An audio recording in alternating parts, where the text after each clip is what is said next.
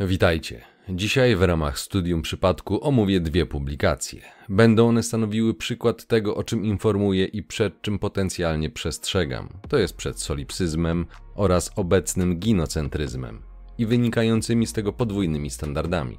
A ponieważ takie rzeczy po prostu się zdarzają, to warto, abyś miał tego świadomość, ponieważ podobna historia może spotkać również Ciebie. Zapraszam. Na wielu portalach internetowych pojawiają się różnego rodzaju listy od czytelniczek, w których opisują one swoje historie i wyznania, na które z różnych względów nie zdecydowałyby się publicznie. Przede wszystkim dlatego, że konsekwencje byłyby zbyt duże.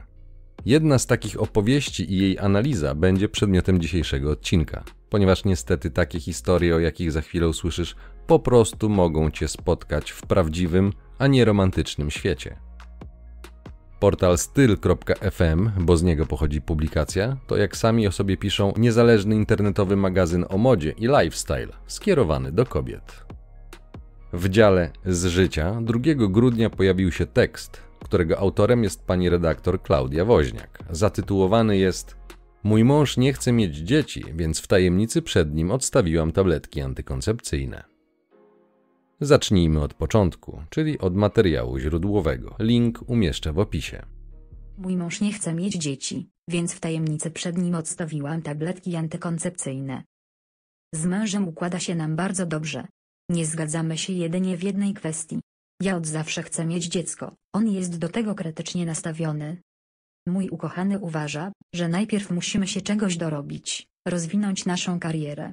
Ja już nie chcę dłużej czekać, więc w tajemnicy odstawiłam tabletki antykoncepcyjne. Mąż nie wie, że już nie biorę tabletek. Zawsze marzyłam o posiadaniu dużej rodziny. Oczywiście praca i kariera są bardzo ważne. Tak samo jak pieniądze. Powoli zbliżam się jednak do trzydziestki, a mój instynkt macierzyński wprost szaleje. Nie mogę się napatrzeć na słodkie bobaski moich przyjaciółek. Uwielbiam zapach ich główek i marzę o tym, żeby w końcu zostać mamą. Wielokrotnie powtarzałam o tym mojemu mężowi. On jednak uważa, że zwariowałam. Chcę najpierw spłacić kredyt hipoteczny, który zaciągnęliśmy na mieszkanie. Przecież to potrwa jeszcze wieki. Jego zdaniem bez dziecka mamy większe szanse na to, żeby rozwinąć nasze kariery. Chcę jeszcze pokorzystać z życia, zwiedzić trochę świata. Moim zdaniem, możemy to robić nawet z maleństwem na rękach. Mam dość tej sytuacji, więc w tajemnicy przed ukochanym postanowiłam odstawić tabletki antykoncepcyjne. Wiem, że to oszustwo i czuję się z tym fatalnie. On na pewno by mi tego nie wybaczył. Ja jednak nie potrafię inaczej. Macierzyństwo jest dla mnie najważniejsze. Tak bardzo chcę mieć dziecko. Tak bardzo chcę zostać mamą, że wolę oszukiwać mojego męża, niż się z nim rozstać. Jestem już w takim wieku, że potrzebuję stabilizacji. Oboje dobrze zarabiamy, więc uważam, że nie ma sensu dłużej czekać. Zresztą, jestem przekonana, że mój mąż pokocha dziecko, tak samo jak ja. Wieść o ciąży na pewno go zaskoczy, jednak przecież takie sytuacje się zdarzają. Jak postawię go przed faktem, nie będzie miał już wyjścia. Przecież mnie nie zostawi z powodu dziecka mam nadzieję, że nigdy nie dowie się o moim małym oszustwie. A mimo wszystko cały czas żyję w obawie, że mąż dowie się o mojej małej tajemnicy. Na pewno by mi tego nie wybaczył. Bardzo dobrze go znam, więc wiem, jaka byłaby jego reakcja na takie zachowanie. Ja nie mogę na to pozwolić, więc z opakowania cały czas ubywa tabletek. Wciąż chodzę po nowe recepty do lekarza. Nikt nie musi wiedzieć o tym, że pokryjomu odstawiłam tabletki. Na pewno wyjdzie mi to na zdrowie, w końcu hormony biorę już od długiego czasu. Mam tylko nadzieję, że mój mąż nie będzie niczego podejrzewać. Teraz przejdźmy do omówienia tej jakże wymownej, lifestyle'owej historii. W liście do redakcji autorka, małżonka, przyznała wprost, że bezczelnie okłamuje męża w jakże istotnej kwestii. Robi to świadomie i z premedytacją, ponieważ pozoruje nawet znikanie tabletek z opakowania, na wypadek gdyby mężowi przyszło do głowy sprawdzanie, czy faktycznie je stosuje. Na marginesie, zwróć uwagę, jak pani mierzy swoją miarą, to znaczy, że dopuszcza możliwość, że mąż jej nie ufa i będzie sprawdzał. Dzieje się tak dlatego, że sama nie ufa i przez to projektuje swoje przekonania na męża. Gdyby prawdziwie ufała, taki pomysł nie przyszedłby jej do głowy. Ale mówi się, że mężczyzna ma ufać bezgranicznie. Powodzenia. Jej zachowanie jasno pokazuje, że pani zaciera ślady swojego działania, aby aż do ostatniej chwili wykorzystać brak świadomości męża, co więcej zdaje sobie sprawę, że czyni źle. Pisze o tym wprost. Wiem, że to oszustwo i czuję się z tym fatalnie. On na pewno by mi tego nie wybaczył. Ironizując, czyż miłość nie jest piękna? Tak pięknie współweseli się z prawdą. Jeżeli uważnie słuchałeś poprzednich odcinków, to słowa autorki tego listu nie powinny już być dla ciebie aż tak dużym zaskoczeniem. Lecz jeśli nie, to musisz wiedzieć, co może cię czekać w tak zwanej kochającej i z pozoru zgodnej relacji, kiedy do gry wchodzi natura. Z mężem układa się nam bardzo dobrze. Mówiłem, że kiedy kobieta poczuje instynkt i parcie na bobaska, a statystyczna większość to poczuje, to inne kwestie, problemy i troski schodzą na dalszy plan, a słowa przysięgi małżeńskiej ślubuje ci uczciwość małżeńską stają się jedynie pustymi słowami. Więc aby nie obudzić się z ręką w nocniku, musisz wiedzieć, co może cię czekać w prawdziwym świecie, a nie w komediach romantycznych. To jest jeden z objawów opisywanego wcześniej solipsyzmu. Ja, ja, ja. Moje, teraz, natychmiast. Przyszłe konsekwencje nie mają znaczenia w takiej sytuacji. Chociaż jestem pewien, że małżonek miałby inne zdanie, gdyż te konsekwencje dotkną także jego. Część z Was może w tym momencie zauważyć oczywisty brak moralności w zachowaniu autorki listu. I słusznie, ponieważ to, w jaki sposób kobiety rozumieją moralność, jest czymś innym niż męskie rozumienie moralności. W obecnych czasach i na obecnym ginocentrycznym rynku przekonasz się o tym potężną ilość razy. Zauważyłem te podwójne standardy na podstawie osobistych doświadczeń i już wcześniej wiedziałem, że są one faktem. Podczas czynienia tych obserwacji nie wiedziałem jeszcze, że temat jest znany z psychologicznego punktu widzenia od przynajmniej 70 lat. Urodzony w 1927 roku Lawrence Kohlberg stworzył sześciostopniową skalę rozwoju moralnego. Jej powstanie było wynikiem rozwinięcia pracy szwajcarskiego psychologa Jean Piageta. Okazuje się, że przebadane tą skalą panie rzadko kiedy wykraczały ponad trzeci jej poziom. Zauważam tylko, że już Freud mówił o niższym moralnym rozwoju kobiet. W skrócie, mężczyźni kierują się tak zwaną etyką społeczną, kobiety kierują się tak zwaną etyką troski, a to są dwie różne etyki. Co więcej, według badaczki feministycznej, która stworzyła pojęcie etyki troski, Carol Gilligan, są to różnice wynikające z naturalnych predyspozycji kobiet. Naturalnych, czyli biologicznych. Dlatego musisz wiedzieć, że te podwójne standardy i to, co niekiedy nazywam moralnością Kalego, wynika obecnie z upadku zasad, jakimi kierowała się nasza cywilizacja. Jeśli nie ma zasad kultury, to są zasady biologii. I właśnie to obserwujemy. Na marginesie, w dzisiaj omawianym przypadku jakoś nie widać specjalnie tej troski małżonki o męża, rodzinę. Zamiast tego jest troska o realizację swojego egoistycznego interesu. Mam nadzieję, że zauważasz, dlaczego powstały osobne odcinki o konflikcie interesów i o solipsyzmie. Żebyś wiedział, w jaką na biologicznym poziomie grę grasz i co może się zdarzyć. Jeżeli chciałbyś szybko dowiedzieć się więcej na temat koncepcji tych moralności, odsyłam na kanał Silva Verborum, w którym jest omówiony ten problem. W przyszłości, po przekazaniu podstaw, rozbiorę również ten temat na czynniki pierwsze. Wracając do tematu. Mąż naszej autorki postanowił skorzystać z czasu, który oboje małżonkowie jeszcze mają. Przypominam, że pani sama pisze, że nie ma jeszcze trzydziestki. Kierując się więc przezornością, mąż postanowił najpierw zatroszczyć się o stabilność finansową w postaci braku długu, co jest jak najbardziej rozsądnym ruchem w obecnie niepewnych czasach. Tym bardziej, że jak sama autorka przyznaje, oboje dobrze zarabiają. W tym momencie kolejny raz zwracam uwagę na solipsyzm. Żona chce i koniec. Nie ma problemu z podstępnym oszustwem, dodatkowo zauważ dwie kwestie. Pierwszą są potencjalne konsekwencje. Jeżeli autorka dopnie swego i zrealizuje plan, to jej decyzja ma dla małżonka konsekwencje prawne. Dlatego, że gdyby oszustwo wyszło na jaw, to czy myślisz, że w sądzie ktokolwiek uwierzyłby, że żona postawiła go przed faktem dokonanym i działała wbrew jego woli oraz wbrew ich wcześniejszym ustaleniom? Zgadnij, komu zostałyby przyklepane alimenty. Przecież sędzina pierwsze co by zrobiła, to skierowałaby do męża słowa w stylu: Ale to co, pan nie wiedział, że w wyniku obcowania płciowego rodzą się dzieci? Mąż wyszedłby co najmniej na głupka. Druga sprawa. Jeżeli taki spisek wydałby się, to jak myślisz, jaki miałoby to wpływ na przyszłe zaufanie męża do żony? Pytanie jest oczywiście retoryczne, ponieważ sama kobieta zdaje sobie z tego sprawę. Cytuję. A mimo wszystko cały czas żyję w obawie, że mąż dowie się o mojej małej tajemnicy. Na pewno by mi tego nie wybaczył. Bardzo dobrze go znam, więc wiem, jaka byłaby jego reakcja na takie zachowanie. Ja nie mogę na to pozwolić.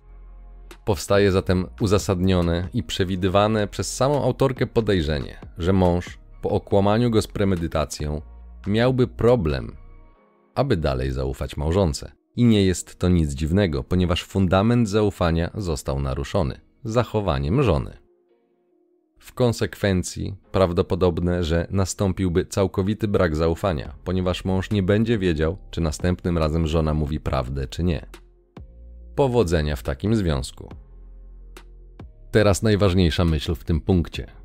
Panie, a szczególnie samotne matki, uwielbiają stawiać się w roli ofiary.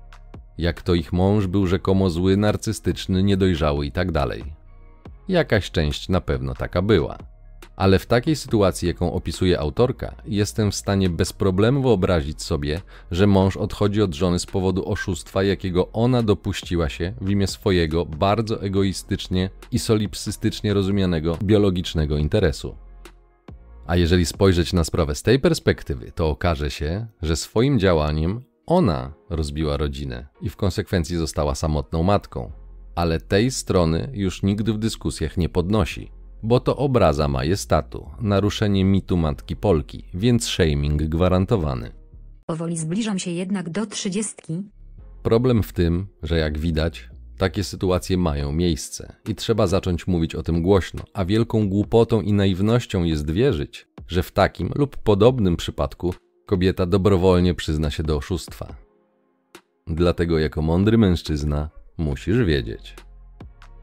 Dodatkowo, w internecie bez problemu znajdziesz miejsca, w których kobiety podpowiadają sobie, co zrobić, aby złapać mężczyznę na dziecko. Tak, tak, złapać mężczyznę na dziecko. Podobnie jak autorka, licząc na to, że złapany nie odejdzie. Jak postawię go przed faktem, nie będzie miał już wyjścia. Przecież mnie nie zostawi. Dziurawienie prezerwatyw lub pobieranie nasienia ze zużytej prezerwatywy i próba inseminacji to też nie jest science fiction. Normalna, nieegoistyczna, umiejąca panować nad swoimi popędami kobieta zdaje sobie sprawę, że taki numer po pierwsze wystawia na ogromne ryzyko małżeństwo, po drugie to proszenie się o kłopoty w postaci zostania samotną matką, a po trzecie wie, że dziecko, które zostanie poczęte w ten sposób, jeżeli ojciec odejdzie, będzie dorastało w rozbitej rodzinie, co z całą pewnością odbije się na jego późniejszym funkcjonowaniu w dorosłym życiu. Więc mądra kobieta weźmie to pod uwagę bo zależy jej na tym, żeby jej dziecko miało jak najlepiej, a nie jak najgorzej. W omawianym dzisiaj przypadku autorka ma to w głębokim poważaniu. Ja, już, teraz, natychmiast, bez względu na przyszłe konsekwencje. Racjonalizacja zawsze się znajdzie. Zresztą, jeżeli uważnie przeczytasz to, co autorka napisała, to znajdziesz erystyczne chwyty, które są właśnie taką racjonalizacją. Najpierw próba przedstawienia siebie w roli ofiary, lub przynajmniej ustawienie siebie w pozycji poszkodowanej i nieszczęśliwej, co ma w zamyśle dać moralne prawo do oszustwa. Klasyka gatunku. Zawsze marzyłam o posiadaniu dużej rodziny. Oczywiście praca i kariera są bardzo ważne. Tak samo jak pieniądze. Powoli zbliżam się jednak do trzydziestki, a mój instynkt macierzyński wprost szaleje. Nie mogę się napatrzeć na słodkie bobaski moich przyjaciółek. Uwielbiam zapach ich główek i marzę o tym, żeby w końcu zostać mamą. Wielokrotnie powtarzałam o tym mojemu mężowi. Następnie mamy przedstawienie męża w roli tego złego. To oczywiste, więc robi się to przez odpowiednią sugestię. On jednak uważa, że zwariowałam. Czyli zły mąż zarzuca mi tak okropne rzeczy, a ja tylko chcę już mieć bobaska. Czujesz klimat? Następnie znowu odpowiednie ustawienie kontekstu tekstem o tym, że spłata kredytu potrwa wieki. Ale przecież po pierwsze, w Polsce nie ma kredytów hipotecznych udzielanych na 100 lat, a po drugie oboje dobrze zarabiają, więc zapewne potrwa to góra kilka lat. Ale wskazanie, że wieki ma za zadanie erystycznie, emocjonalnie pokazać, jak to długo biedna żona ma czekać. Trzeba przedstawić sprawę w odpowiednim świetle. Chcę najpierw spłacić kredyt hipoteczny, który zaciągnęliśmy na mieszkanie. Przecież to potrwa jeszcze wieki. Zauważ, jak kolejny akapit kłóci się ze współczesną, postmodernistyczną, feministyczną narracją o niepotrzebowaniu mężczyzn oraz o rozwijaniu najpierw swojej kariery, a przypominam słowa autorki. A mój instynkt macierzyński wprost szaleje. Dlatego mówiłem już wcześniej, że współczesny feminizm, a w tym aspekcie na pewno, okłamuje kobiety, mydli im oczy, ponieważ ignoruje ich biologię. Autorka sama to wprost przyznaje, ale przecież jesteśmy ludźmi, rzekomo panujemy nad swoimi popędami, jak twierdzą niektórzy. Jak widać, nie wszyscy i nie zawsze. Na koniec, jak to zwykle bywa na dobrym koncercie, na początku nowości, a na końcu największe hity. Mam nadzieję, że nigdy nie dowie się o moim małym oszustwie. Małe oszustwo. Cóż za piękna próba racjonalizacji i zdjęcia z siebie odpowiedzialności. Wyobraź sobie minę męża, który dowiaduje się o tym małym oszustwie. I argument w stylu: Mężu, co się czepiasz? Przecież to było tylko małe oszustwo. Będziemy mieli dzidziusia. No, faktycznie trzeba przyznać piekło kobiet. Ironia zamierzona. Tak się tworzy politykę faktów dokonanych. Pocieszające jest, że takich zachowań nie uskutecznia jeszcze 100% kobiet. Zaryzykuję stwierdzenie, że nawet nie jest to jeszcze większość, ale też na pewno nie jest to przypadek jeden na milion. Dlatego musisz wiedzieć, ponieważ ryzyko jest realne. Ze swojego otoczenia znam dwa takie przypadki, w których mężczyzna dowiedział się, że niezadziałanie pigułek to nie był przypadek, a kobieta odbezpieczyła się świadomie. I żaden z tych związków nie wytrzymał takiej radosnej nowiny. W ilu przypadkach pani nie wygadała się do końca? Można tylko zgadywać. Na wstępie dzisiejszego materiału powiedziałem też o ginocentryzmie, więc przejdźmy do tej kwestii. Ginocentryzm to na funkcjonalnym poziomie sytuacja, w której liczy się kobiecy lub jak czytamy w Wikipedii, feministyczny punkt widzenia. W innym czasopiśmie, ewidentnie feministycznych wysokich obcasach, znajdziemy podobny dział z historyjkami kobiet. 23 września na tym portalu ukazał się materiał zatytułowany Mąż zdecydował się na wazektomię sam. To jego ciało i jego wybór, ale moje są łzy i rozpacz po córeczce, której mi nie da. Jest to historia pani Pauliny, która ubolewa nad tym, że mąż podjął decyzję o poddaniu się zabiegowi wazektomii i swój plan zrealizował, mimo że autorka była przeciwna, ponieważ chciała mieć jeszcze kolejne dzieci, a dokładniej córeczkę, bo syna już się doczekała. Historia jest podobna do poprzedniej o tyle, że też dotyczy antykoncepcji. Ale tutaj mamy odwrócenie ról i to mąż podjął decyzję o swojej płodności. Jego działanie nie miało skutków prawnych dla małżonki, odwrotnie niż w pierwszej przytoczonej historii. W dodatku nie było robione po kryjomu, za plecami żony, a jedynie mąż nie prosił się o zgodę, co zrobić ze swoim ciałem. Tego artykułu nie będę cytował. Link dla chętnych umieszczę w opisie. Poza żalem autorki i ckliwym ubolewaniem, że z tym mężczyzną nie będzie mogła mieć więcej dzieci, nie ma nic szokującego czy zaskakującego. Natomiast pod samym artykułem znajduje się ciekawa ankieta z pytaniem, czy mąż powinien decydować się na zabieg wazektomii bez zgody żony? 51%, zakładam, że pań, odpowiedziało, że nie, czyli że taki zabieg bez zgody małżonki nie powinien być możliwy. W tym miejscu zwracam uwagę na w mojej ocenie hipokryzję tej odpowiedzi i jej sprzeczność z hasłami o samodecydowaniu, o równości itd. Marsze kobiet odbywały się pod hasłem właśnie moje ciało, mój wybór. Jednocześnie na sztandarach feminizmu niesione jest właśnie hasło równouprawnienia. Nie dodaje się tylko, że to równouprawnienie ma działać w momencie, w którym przynosi korzyść feministkom. A jeżeli równość nie służy kobiecemu, ginocentrycznemu interesowi, to już ten argument nie może być stosowany na przykład przez mężczyzn. Feministyczna etyka troski, czyli moralność Kalego, ukazuje się tutaj w pełnej krasie. Zresztą nie tylko w tej kwestii, ale przyjrzymy się temu szczegółowo przy innej okazji. Podsumowując, musisz wiedzieć, do jakich zagrań są zdolne posunąć się kobiety w dzisiejszych czasach. Tym bardziej, że system prawno-społeczny jest nastawiony na ich ochronę Twoim kosztem.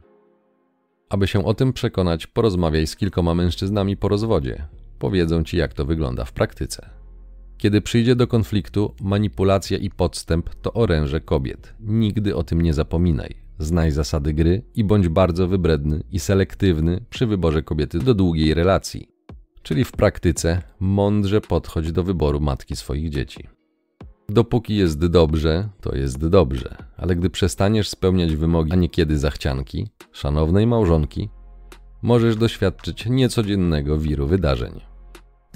Kobieta, z nią wraz ucieka czas Dopóki hajs masz się przydasz Jak bankomat czy dasz radę Roma zmienia się w gagę Czekasz na poprawę w ręce Bierzesz sprawę w swoje ręce Przypominam, że materiały dostępne są również na innych platformach, na przykład w formie podcastu na Spotify. Ciąg dalszy nastąpi.